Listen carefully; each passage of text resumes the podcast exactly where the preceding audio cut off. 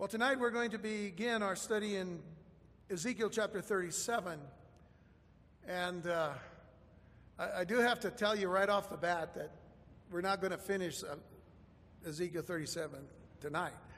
We're going to do the most important part of Ezekiel 37. I, well, it's the, the whole is important, but uh, it is that part that deals with the valley of dry bones.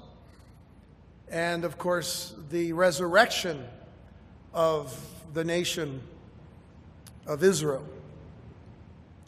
And see very clearly from the Word of God, as well as from uh, what we see in history, as well as in current times and in current events, that uh, indeed God's Word is not telling us that whatever is being resurrected in this chapter is something like the church. Because, by the way, the church doesn't have to be resurrected.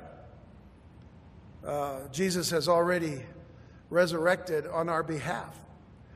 So we have to take very clearly and uh, very literally God's word when it comes to this particular chapter, and certainly all of Bible prophecy. Uh, we have to face the truth that all of Bible prophecy is focused upon uh, the people and the nation of Israel. There is an Israel today. In fact, our own president was there this past weekend. And uh, I have a lot to say about that on Sunday. Uh, and I have to say, I have to tell you, it's, it's Sunday I'm going to be talking about.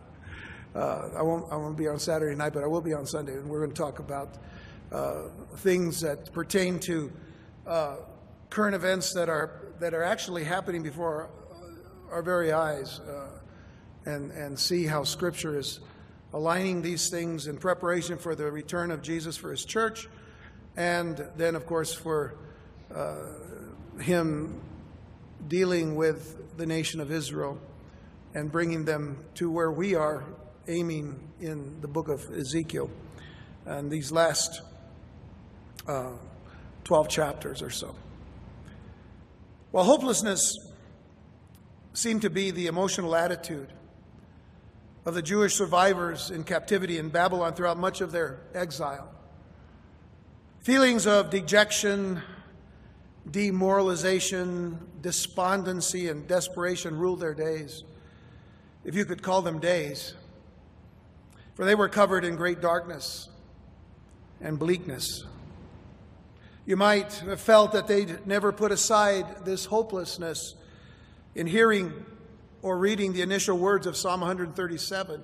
You know, when you read those first couple of, ch- of verses in, in Psalm 137, you, you might wonder would they ever move away from that hopelessness? By the rivers of Babylon, it says, there we sat down. Yea, we wept when we remembered Zion. We hanged our harps upon the willows in the midst thereof.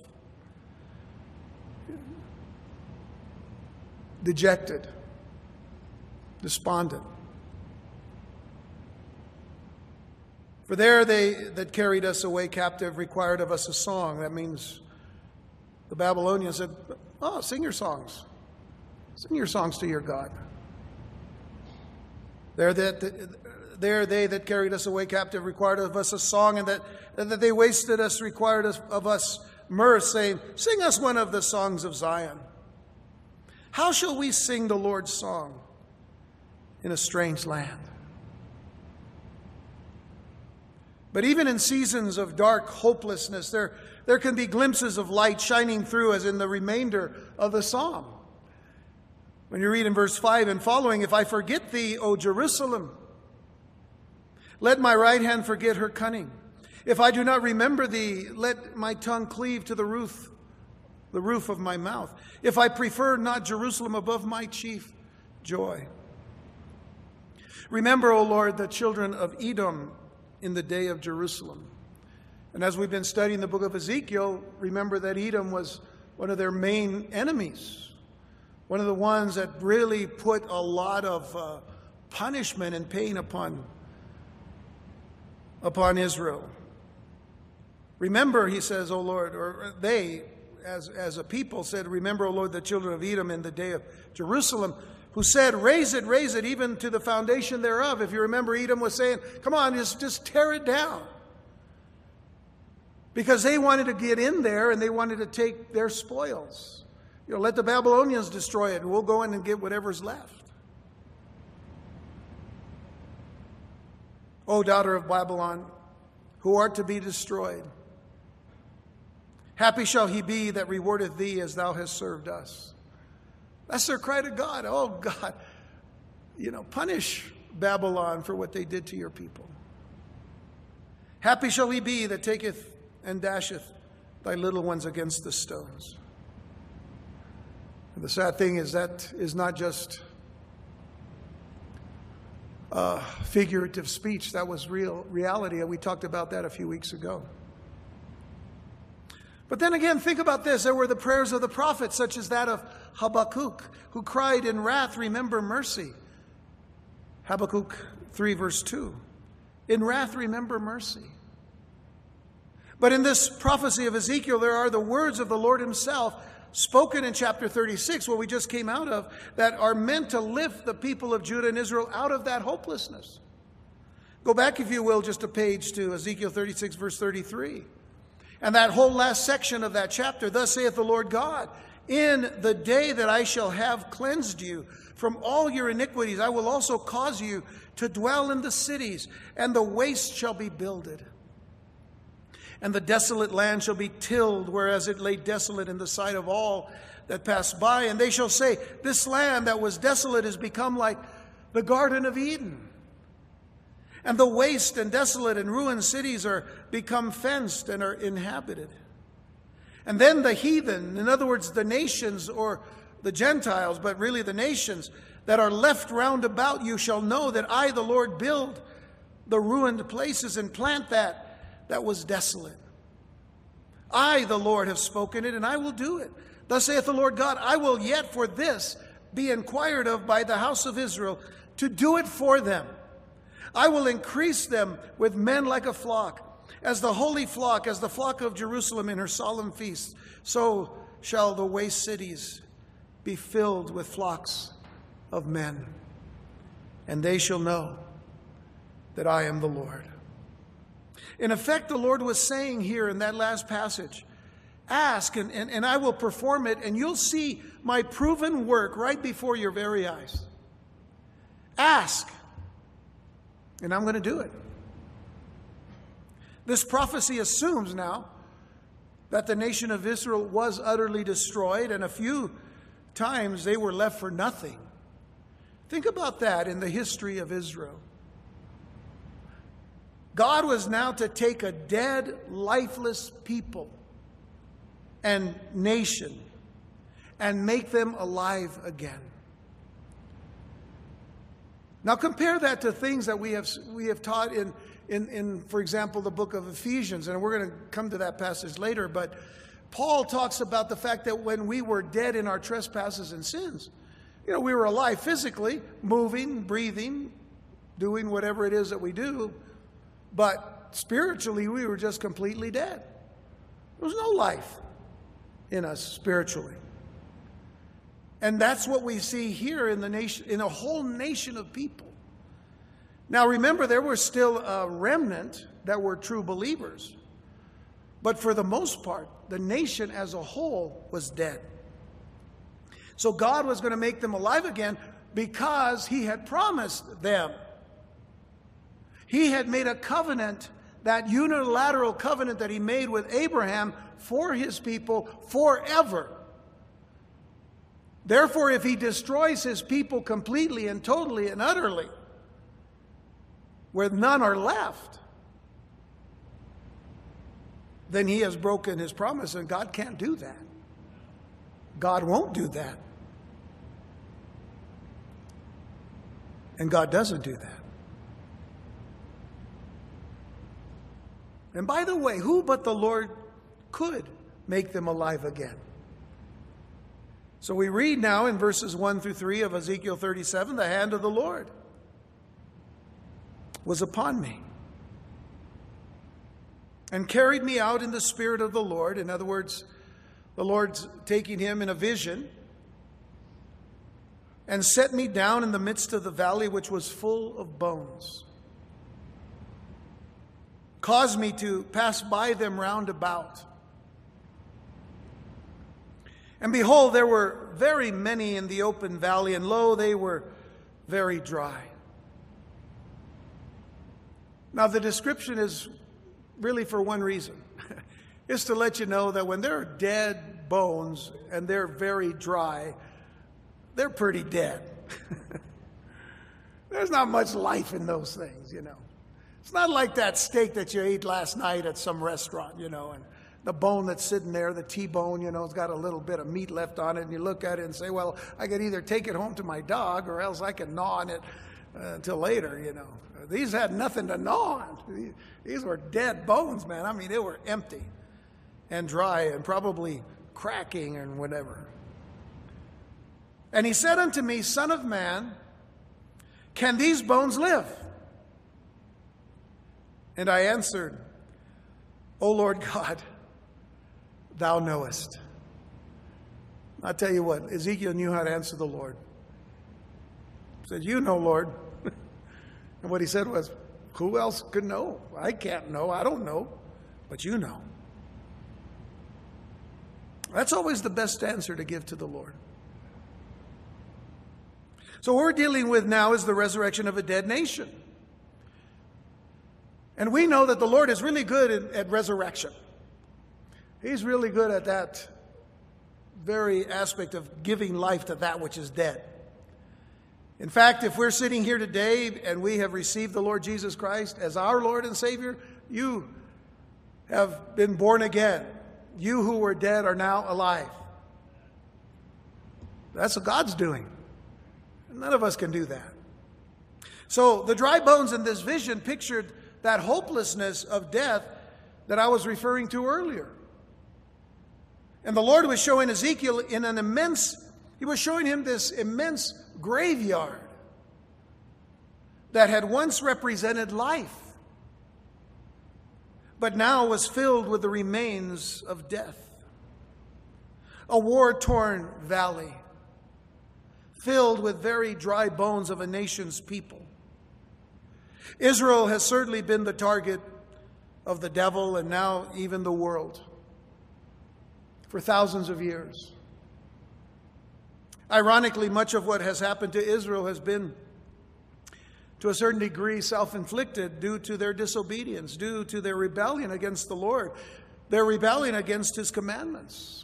We know that, and they know that. Nevertheless, the Lord has promised one thing about His people and His nation.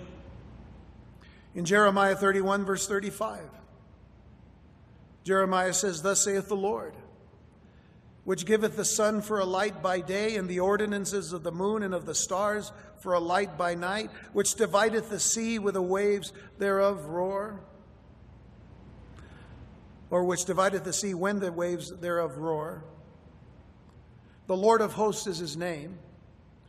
Notice what he says about all those ordinances. Now, the ordinances would be the sun, the moon, the stars, and everything else that he's done and he's made. He said, If those ordinances depart from before me,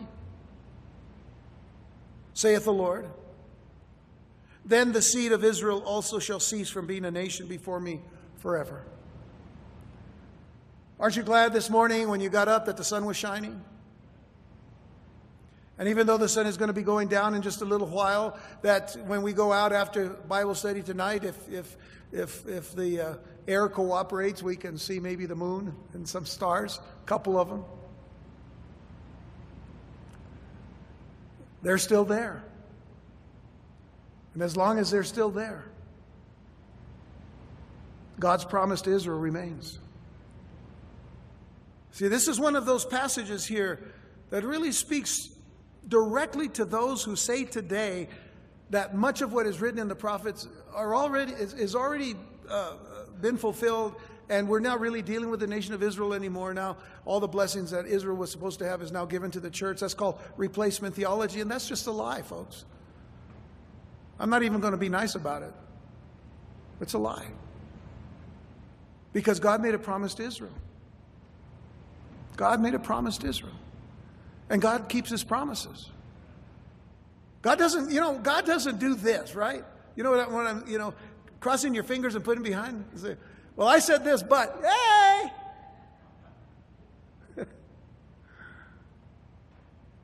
no. That's not our God. Our God is faithful. We have a faithful God.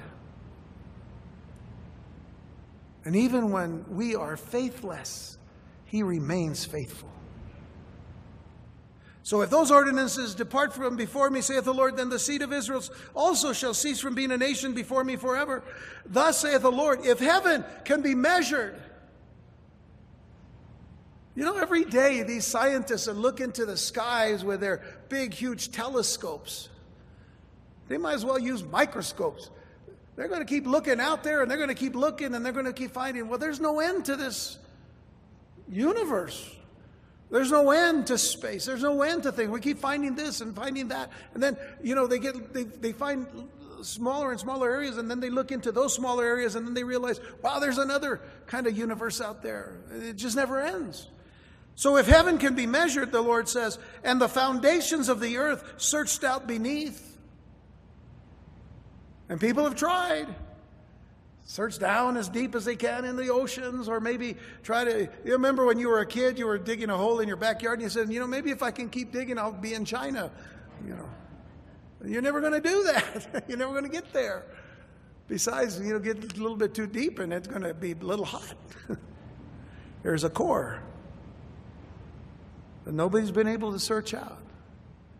So if heaven can be measured and the foundation of the earth searched out beneath, I will also cast off all the seed of Israel for all that they've done, saith the Lord.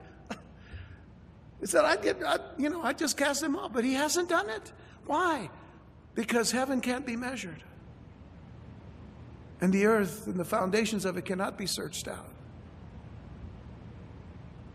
Still, still the Jewish people have suffered greatly in their history. They were, in a sense, dead as a nation already because of the destruction of their city, Jerusalem, and the people were scattered or in captivity in Babylon. And although they were brought back to the land in the time of Ezra and Zerubbabel and Nehemiah, and existed through the time of Antiochus Epiphanes and later the Romans, it wouldn't be long after the death, burial, and resurrection of Jesus Christ that that they would once again be nearly destroyed and scattered, as in 70 AD, when once again the city of Jerusalem and the temple were destroyed. It's, it's fascinating about the history that takes place after 70 AD.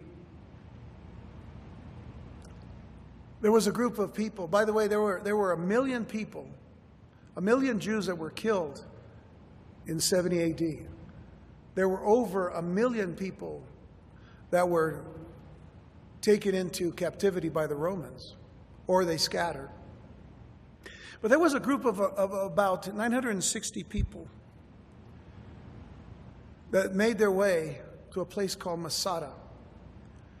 And there in Masada, which was a really a mountain 1,300 uh, feet above the Dead Sea, which means that Masada was actually sea level because the Dead Sea is 1,300 feet below sea level. So there's Masada right at sea level, but it, it was just a, a, a, kind of a plain, or I should say a, a flat mountain. And Herod the Great, back in um, around the 32 to 37 uh, BC, before Jesus' birth on the earth. He had built this. Uh, he had built this palace there, place to live, out in the middle of the desert. And a lot of people don't realize that he built that palace out there because he was uh, he, he was afraid of Cleopatra, who hated him and wanted to kill him.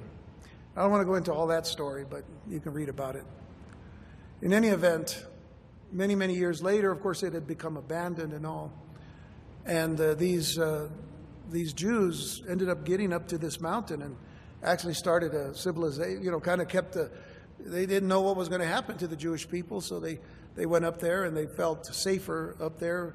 Yet the Romans found out about them, and they, of course, went and built siege walls against, to, you know, go up and, and to take them. And we all know the story, if you know about Masada, that those Jews killed themselves up in, uh, uh, you know, the, before the Romans would get them.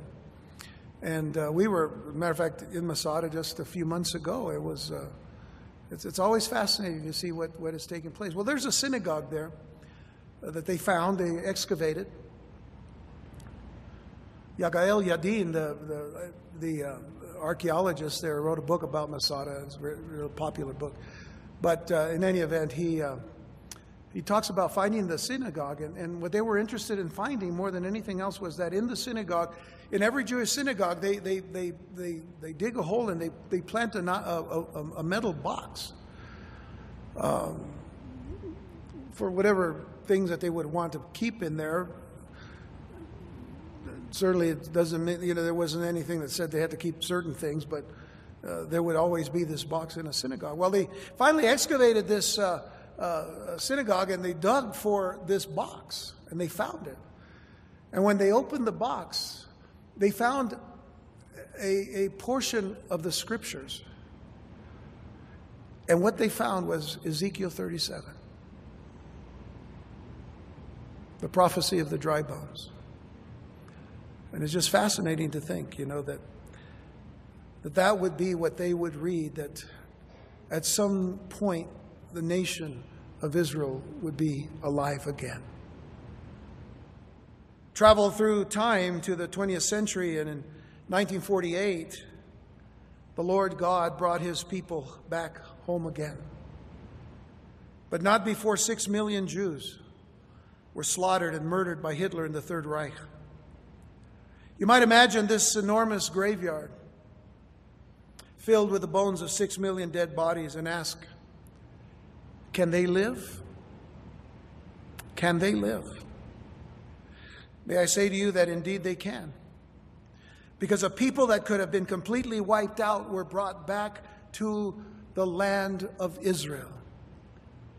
And this is really the, the real name. This is the official name, Eretz Israel. Eretz Israel is the land of Israel. And I want you to remember this that the Lord preserved and restored the Hebrew language after thousands of years. Never happened in any other culture or language. That one language would actually be set aside. Everybody that scattered, you know, they, they, they kept, you know, their Hebrew scriptures. But, you know, they would adopt the, the languages of the, the places that they were living in throughout Europe and Asia and wherever. But Hebrew became the language once again. And really, that had never happened. And yet, all of this is but a partial fulfillment of this chapter. That's just a partial fulfillment. The more complete fulfillment of Ezekiel 37 comes and will come at the end of the seven year tribulation period when the Lord sets up his kingdom here on earth. When Jesus and ten thousands of his saints will march into Jerusalem through the eastern gate and set up his kingdom on the throne of David. But at the very middle of the seven year period, three and a half years into the seven year period of tribulation, the Antichrist, as the scriptures teach us, the Antichrist will go into the Holy of Holies. Yes, there will be a temple. We have to understand that. There will be a temple. That will be fulfilled. We don't see it right now. We see a lot of tension happening in the world today. One of the things that we're going to talk about this coming Sunday is, is, is having to do with these peace plans that they're, uh, that they're trying to effect between the Palestinians and the, and the Israelis. And and certainly all the other nations that surround them. But the Antichrist will one day go in and demand to be worshiped as God in the temple. So there will be a temple. And the scriptures teach us prophetically that many will flee for their lives. During this time, many will flee for their lives to a place called Petra in Jordan, as two thirds of the Jewish population will be wiped out by the Antichrist. And only one third will make it through the whole seven years. Now, I touched upon that uh, recently as well. So, again, the question is can this people live? Can this nation live? Well, that is the question that the Lord is asking Ezekiel Son of man, can these bones live? Now, from a human perspective, it is impossible for bones to resurrect themselves, right? but nothing, nothing is impossible with God. Nothing is impossible. Reminds, uh, reminds us of Matthew chapter 19, verses 23 through 26, where it says, Then said Jesus unto his disciples, Verily I say unto you that a rich man shall hardly enter into the kingdom of heaven. And again I say unto you, it is easier for a camel to go through the eye of a needle than for a rich man to enter into the kingdom of God.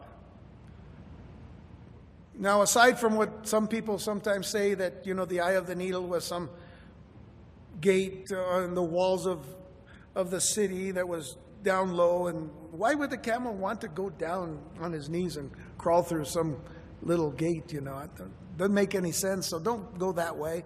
Just realize this it is impossible for a camel to go through an eye of a needle.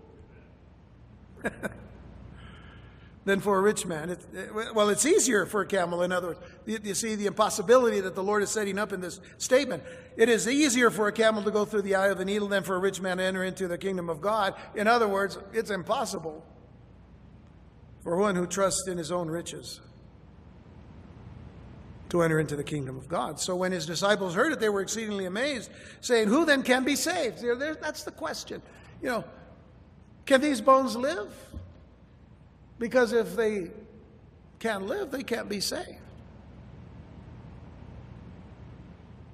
Who then can be saved? But Jesus beheld them and said unto them, With this, I'm sorry, with men, this is impossible. With men, with our thinking, with our way of doing things, with men, it is impossible. But with God, all things are possible. With God, all things are possible. Now I have to ask you this question do you believe that?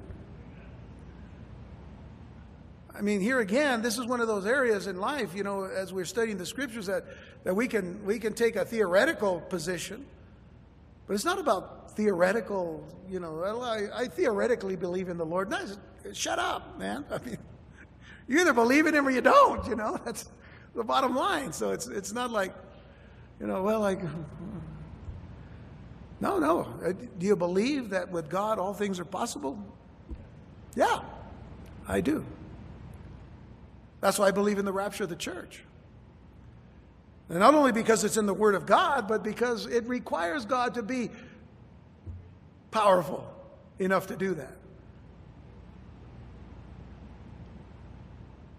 Now, it is also God's desire to do this for Israel. It is God's desire. I want you to understand what, what Paul means when he says in 1 Timothy 2, verses 4 through 6. Speaking of Jesus, who will have all men to be saved and to come unto the knowledge of the truth, for there is one God and one mediator between God and men, the man, Christ Jesus, who gave himself a ransom for all to be testified into in due time. It is God's will, is God's desire to save men. So if it is God's desire to save men, it is truly God's desire to save his people. And to coincide with what we read and studied back in chapter 36, and I read a portion of it a little, a little while ago, but uh, to coincide with what we read and studied in chapter 36 as to how the Lord would restore his great name by giving them a heart of flesh and putting his spirit within them and causing them to walk in his statutes, there's something else that Paul writes. And Paul writes in Ephesians chapter 2, verses 1 through 9 and by the way, let me remind you that it is the Apostle Paul who was the, you know, the Hebrew of Hebrews, you know, the Pharisee of the Pharisees. The one, you know, this is his description of himself. You know, righteous because he was a, he was a great Jew. Until he came to the Lord Jesus Christ and realized that everything that he had had done in his life before was, he called it dung in comparison to knowing Christ. But this one who writes in, in, in Romans chapters 9 through 11 about the salvation of the nation of Israel says this in Ephesians 2, verses 1 through 9. And you has he quickened, which means you has he made alive who were dead in trespasses and sins, wherein in time past you walked according to the course of this world, according to the prince of the power of the air, the spirit that now worketh in the children of disobedience among whom also we all had our conversation in times past in the lust of our flesh, fulfilling the desires of the flesh and of the mind, and were by nature the children of wrath, even as others. If we were to stop there, we'd all be in trouble. Because we are dead in our trespasses and sins. Two of the greatest words in the scriptures are the next two words but God. But God. That erases any opportunity for any of us to say that we had anything to do whatsoever with our salvation, with our coming to a place of eternal life. Wasn't in us because we were dead. And when you're dead, you're just like those dry bones. You can't do anything. Just get drier and deader if that's a word. But God, who is rich in mercy. Isn't it wonderful to have a merciful God? But God, who is rich in mercy for his great love, wherewith he loved us, even when we were dead in sins, has quickened us, made us alive together with Christ. By grace you are saved and has raised us up together. By the way, that little phrase, by grace you are saved, you know, it's, it's in parentheses here in, in the text, in most, in most translations, it's in parentheses. It's kind of like Paul is writing and getting excited, man. He says, even when we were dead, and uh, he's, he's quickened us together with Christ. And he says, I'm getting ahead of myself, but by grace are you saved? he's excited. And then he kind of calms down and he says, and has raised us up together and made us sit together in heavenly places in Christ Jesus, that in the ages to come he might show the exceeding riches of his grace in his kindness toward us through Christ Jesus. For by grace are you saved through faith. And that not of yourselves, it is the gift of God, not of works, lest any man should boast. It's not of works. We have to get at this idea out of our heads that God puts us on a scale before Him when we go uh, stand before Him whenever it happens. And, and you know, He's going to weigh our good against our bad. And if our good outweighs our bad, then we get to enter into heaven. But if our bad outweighs, then we have to go to the other, the other direction, you know. But, but that's, that's not the gospel. That's not salvation.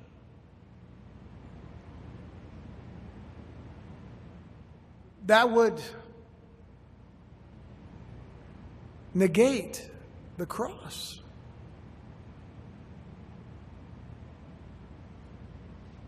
Not of words, lest any man should boast. I am crucified with Christ. Nevertheless, I live, yet not I, but Christ liveth in me, and the life that I now live in the flesh, I live by the faith of the Son of God who loved me and gave himself for me, not by my works. So now the Lord told Ezekiel the solution to the Jews' hopelessness. Look at verses 4 through 10. Back in Ezekiel 37. Again, he said unto me, Prophesy upon these bones and say unto them, O you dry bones, hear the word of the Lord. Them bones, them bones, them dry bones. An old, old Negro spiritual, right? This bone's connected to the other bone, and on and on and on. We're not going to sing it tonight, promise. I, I thought about verse 4 that uh, here was Ezekiel, and the Lord said to him, Prophesy now to these dry bones. Really? But you know what? Ezekiel, man, he just did what the Lord said, you know. Sometimes our flesh gets a little bit like, oh, are you re- uh, really? If you remember when Peter was, was told by Jesus when they were in the boat uh, after he, he, was preaching on the boat on the side there uh, in the Galilee, and he told Peter, Let's go fishing, just drop your net over here. And he said, Man, Lord, I'm the fisherman, not you. But if you say so, I'll do it, you know. Ezekiel says, Well, Lord, you know, they're dead bones, but if you want me to do it, okay. Prophesy upon these bones and say unto them, O you dry bones, hear the word of the Lord. Thus saith the Lord God unto these bones Behold, I will cause ruach, breath, to enter into you, and you shall live. And I will lay sinews upon you, and will bring up flesh upon you. Tremendous picture here of, of bones all of a sudden being taken and, and, and, and, and, and the Lord recreating, as it were, life sinews upon you, and I'll bring up flesh upon you and cover you with, with skin. And then he says, and put ruach in you. The second time he says it. Put ruach, breath in you, and you shall live. And you shall know that I am the Lord. So I prophesied as I was commanded. And as I prophesied, there was a noise. And behold, a shaking. And the bones came together, bone to his bone. All over this valley, you know, looked like a you know, percussion uh, celebration. You know, everybody's playing bones. And then all of a sudden there's quiet because now there's sinew, and then there's flesh, and there's life. And when I beheld, lo, the sinews and the flesh came up upon them, and the skin covered them above, but, but there was no breath in them. and then, then said he unto me, Prophesy unto the wind. By the way, that's prophesy unto the ruach. Same word for breath and wind, as well as the Spirit of the Lord. Ruach. Prophesy unto the Ruach. Prophesy, Son of Man, and say to the Ruach, the wind, Thus saith the Lord God, Come from the four winds, Ruach, O breath, Ruach, and breathe upon these slain that they may live. So I prophesied as he commanded me, and the breath came into them, and they lived and stood up upon their feet, an exceeding great army. Remember, only God can do this. And God, who created the heavens and the earth, created the four winds that come from the south and the north and the east and the west. If we don't breathe the air that this particular planet has, we'd be in a lot of trouble. So there is the breath of life physically, but God is talking about the breath of life spiritually.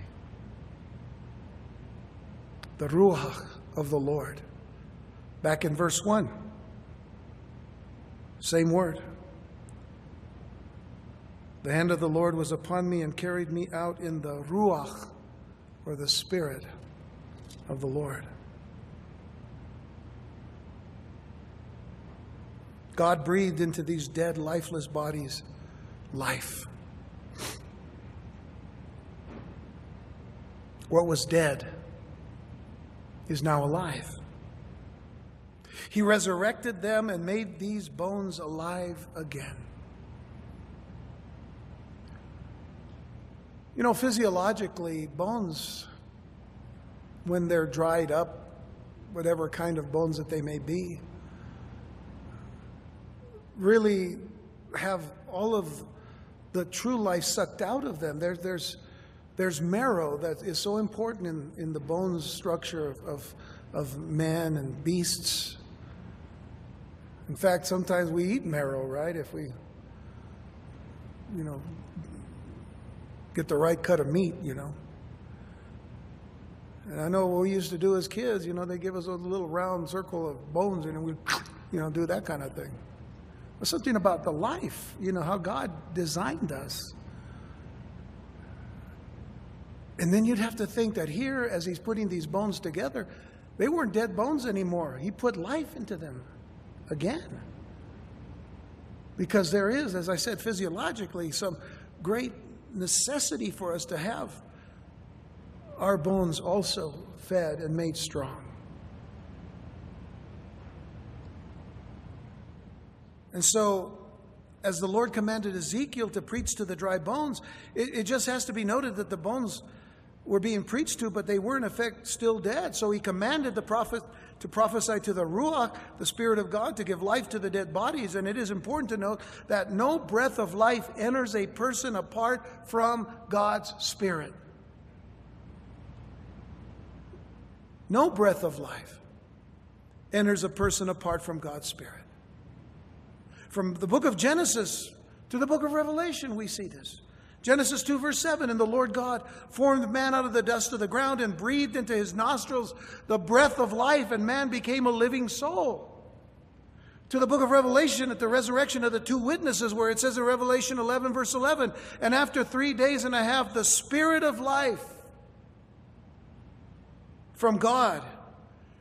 Now, the word spirit here is the pneuma, P N E U M A, the pneuma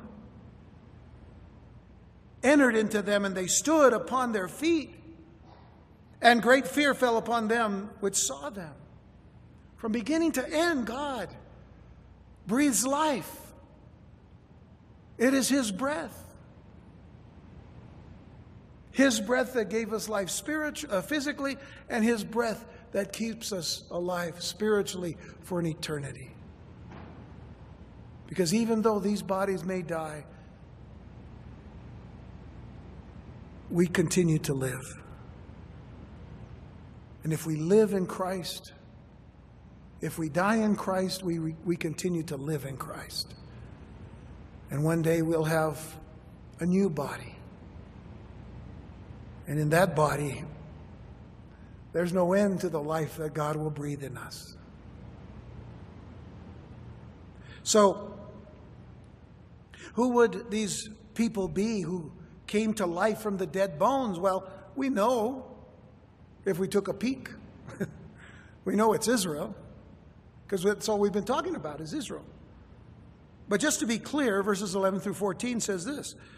Then he said unto man, uh, I'm sorry, then he said unto me, Son of man, these bones are the whole house of Israel. Now, next week we're going to deal with these two sticks. And, and, and those two sticks represent the northern and southern kingdom of Israel. We'll talk about that next time. So, nonetheless, what he says is these bones are the whole house of Israel. Not divided any longer because of their sins and fleshly desires and the desires for some that want to go and worship in a different place or worship other gods or worship idols that they, as they had done in the past, which got them in trouble to begin with.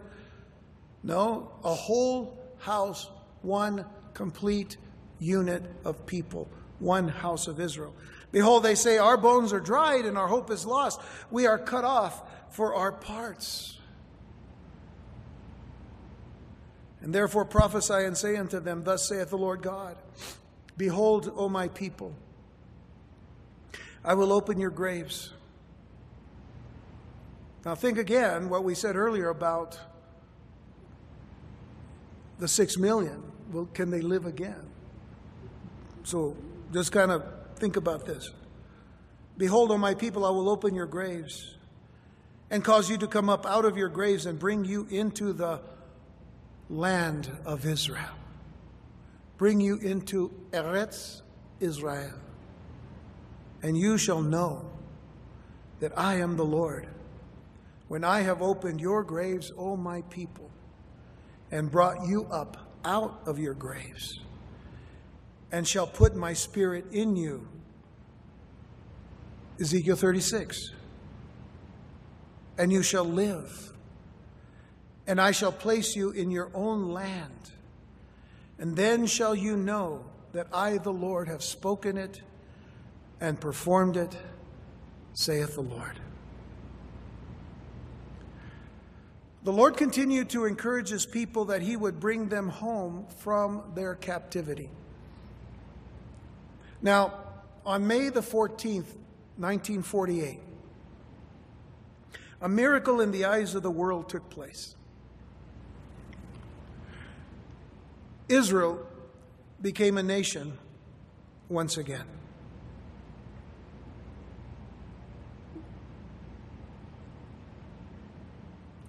But David Ben Gurion, Israel's first prime minister, in his proclamation on that day, announced by radio to the whole world what the name of the land would be. He said that the new land, and by the way, the name Palestine would not be in the title or name at all. Palestine was not a name that signified a certain uh, race of people. It was a name that was given uh, as an insult to Israel by a Roman uh, general. So the name Palestine would not be in the title at all. But Ben Gurion said that the new land would be called what the prophet Ezekiel said it would be called Eretz Israel, the land of Israel. That is still its official name, as I said before. Now, it is important also to note that Amin al Husseini, who, who was the Grand Mufti of Jerusalem during World War II and was an ally of Hitler and the Nazis, who was also the head of the Arab League.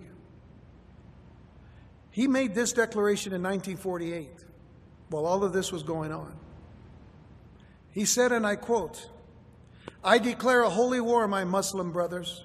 Murder the Jews, murder them all.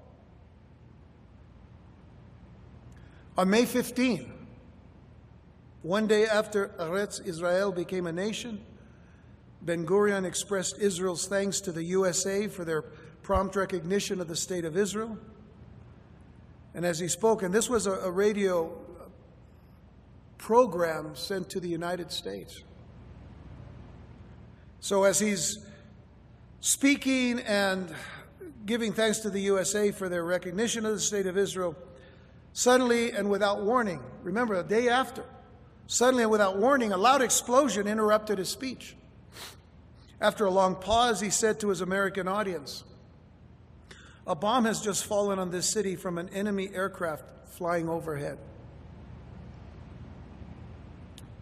So the Arabs' war to drive the Jews into the sea had begun. The statement that the Arab nations were going to drive Israel into the sea was usually attributed to uh, Nasser, President Nasser of, of, Egypt, back in the 50s. But uh, the whole idea of getting rid of the Jews was based on the hatred of all of the nation, the Jewish nation. I'm sorry, the uh, Arab nations all around Israel. So, with no real army or navy, and again, I want you to consider God's hand in all of this. But with no real army or navy, no weapons to speak of. I mean, they, in many cases, they were using they were using uh, shovels and picks and all kinds of other things, you know, to to stay alive, to keep existing. And I'm speaking of the people of Israel that were there in the land after uh, the nation had been declared as a nation with no real army, no navy, no weapons, less, actually less than a million people in the land. Well, I, I should say they did have one Piper Cub. That, that was an airplane, little airplane. They had one Piper Cub plane that was piloted by one man while a second man threw down Molotov cocktails down upon a ship that was firing into Israel. That was, that was their Air Force. One plane. And for some reason, by the way, for some reason, that ship retreated, and so did the army. Time and again, we, we hear stories and have read stories because these, these are uh, these were reported and recorded as such miracles of God. During the 1956 war, during the 67 uh, Six Day War, during the 1973 Yom Kippur War, when in certain places, both in 67 and, and 73, they only had one tank that was going up and shooting, up and shooting, up and shooting, and he was going against a whole battalion of tanks and, and he was beating them all. That could be only the Lord. So, not by their might, not by their strength, but by God's Spirit. If we looked at it from a human perspective, Israel should never be a nation today. It should not even have any people living in it, it should not have any people at all. From a human perspective. In every war, they've been outnumbered. In every war, they've been outmanned. In every war, they've been outweaponed, as it were. And their God had been outstanding. Their God has been outstanding. And when they should have been wiped out by the 80 million enemies that surround them, they in fact have gained more land after almost every battle. And in many cases, they've given some of it back. Unfortunately, it's hurt them because it gives their enemy even more fodder to, to fight them. But this passage looks ahead to the future a future not long from now. And it looks ahead to the kingdom age when the Lord God will pour out his Spirit upon them that they might be born again. And again, I urge you to read Romans chapters 9 through 11 because it is Paul speaking about the salvation of the nation of Israel. But if you'll go to Jeremiah 31, verses 31 to 33, these are just points of reminder for us that God says, Behold, the days come, saith the Lord, that I will make a new covenant with the house of Israel. Notice, we, you know, we, we could try to insert and say, well, you know, he's made a new covenant with us. Well, yeah, we have the new covenant. That's the, the New Testament. That's the covenant that he made with us. But it, it goes, really does go all the way back to Abraham. Because Abraham is the father of faith, both of the Gentiles and the Jews. So understand what, what is being said here. It is very clear that he's going to make a new covenant with the house of Israel and with the house of Judah, which means one nation, once again. Not according to the covenant that I made with their fathers in the day that I took them by the hand to bring them out of the land of Egypt, which my covenant they break, although I was a husband unto them, saith the Lord. But this shall be the covenant that I will make with the house of Israel after those days, saith the Lord. I will put my law in their inward parts and write it in their hearts. Now remember, that we saw in, in chapter 36 of Ezekiel that the Lord was going to give them hearts of flesh. Why? He was taking out stony hearts. Is there any life in a stone? No, not at all. But he was going to give them a heart of flesh that would be alive, and he could write his law on their hearts. Totally different. Think about the law that the hand of God wrote on the stone on Mount Sinai, written by the finger of God. But why was it written that way? Because it was to say the law is hard, the law cannot be kept by you. But this is my law. And the people said, and when Moses brought the law to them, Yay, we got the law, we can do it. There are only 10 commandments. Hey, we can do 10. Folks, they couldn't even do one in the garden. Adam and Eve only had one law, and they couldn't keep it. Don't eat of the tree of the fruit of, don't eat the, the fruit of the tree of the knowledge of good and evil. And they couldn't keep that. So understand what he's saying is here's the covenant. I want to put my law in your hearts. I want to write it there. But I'm going to write it on something that's alive. Something that you can keep. But you only keep because I give you life. I'm the giver and the keeper of life for you. And I will be your God, and you shall be my people. So he says, I will be their God, they shall be my people. If you go to Jeremiah 33, verses 14 through 16, it says, Behold, the days come, saith the Lord, that I will perform that good thing which I have promised unto the house of Israel and to the house of Judah.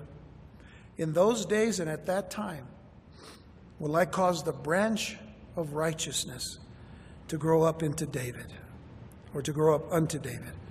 Folks, the branch of righteousness is Yeshua, Jesus. The branch of righteousness is the one who is going to set up his kingdom on the throne of David. That is why it says, to grow up unto David, and he shall execute judgment and righteousness in the land. And we know that for a thousand years, Jesus will rule and reign from the city of Jerusalem on the throne of David. In those days shall Judah be saved, notice, and Jerusalem shall dwell safely. And this is the name wherewith she shall be called the Lord our righteousness. The Lord our righteousness. We have yet to see the whole of the nation of Israel truly come to know their God. Much of the nation today, as I've mentioned before, is either agnostic or atheistic. Agnostic in the sense that they they're not sure if you can know God or not. Atheistic in that some don't even believe that there is a God. But one day they will recognize their Messiah. One day they will see him. They'll see him for who he is. Because in one of the great prophetic passages in Scripture, Zechariah 12,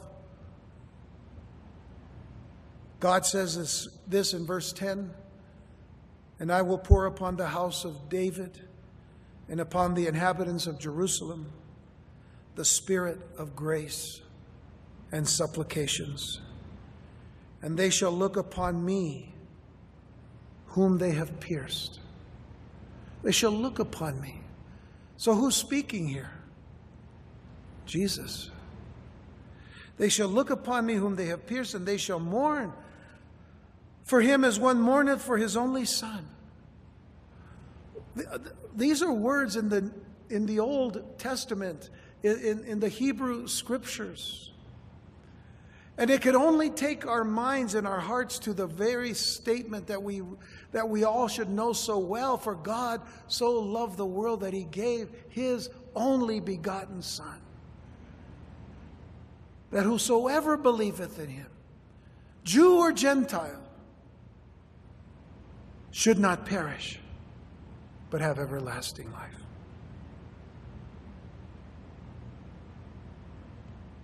They shall mourn for him as one mourneth for his only son, and shall be in bitterness for him, as one that is in bitterness for his firstborn. But we know one thing God is not bitter, God is sovereign, and he's in complete control. And he sent his son. And his son came. And we're told in Revelation 1, verse 7 Behold, he cometh with clouds, and every eye shall see him. And they also which pierced him. And all kindreds of the earth shall wail because of him. Even so, amen. Israel will be saved. And as a nation, they will see who it is that really is their king the King of kings, the Lord of lords, the most holy one, their Redeemer, their Savior their Lord, their Master. And he has a name. And his name is Yeshua, Jesus. God is salvation. Not man, God. God is salvation, and Yeshua is the Mashiach, the Holy One, the Anointed One the Christ.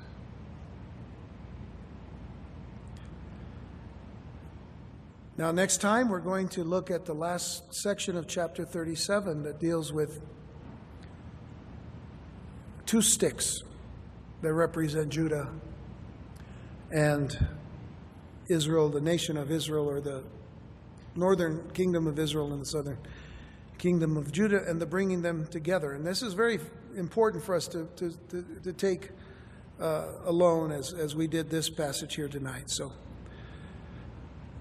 I encourage you to keep reading on, and then we'll study on this uh, passage next time. Let's pray. Our Father, we thank you so much for your faithfulness to your people, Israel, your faithfulness to the church, the true church of Jesus Christ. Those who love you, those who trust you, and those who believe and stand upon your word. Those who exhibit the love of Jesus Christ in their daily life and in their daily walk. Those who desire each and every day to be more and more like him. Those who continue to look up in great anticipation for the coming of of our Lord and Savior Jesus Christ, our blessed hope. And to have in our hearts that hope of His appearing at any time, in any moment. And we're thankful, Lord, that you have encouraged our hearts to keep looking up and to lift up our heads because our redemption truly does draw near. And we want to be ready for that day. So we thank you for your word, and we thank you for taking us through it, for granting us, Lord, the wisdom of your Holy Spirit to understand it and to know it, but also for your Spirit to keep giving us life, life that will know no end. And even though these bodies may either die or be raptured, we know one thing that you have a new body for us that will live forever. And for this again, Lord, we are thankful to look forward to. Because you've made great and precious promises, and these are the promises, Lord God, that we know you'll keep because you're a faithful God. Now I pray, Father, that as we leave here today, you would encourage our hearts. You would strengthen us, Lord, in our walk. That you would grant us, Lord God, your continued wisdom and grace that you would, Lord, help us when we fall.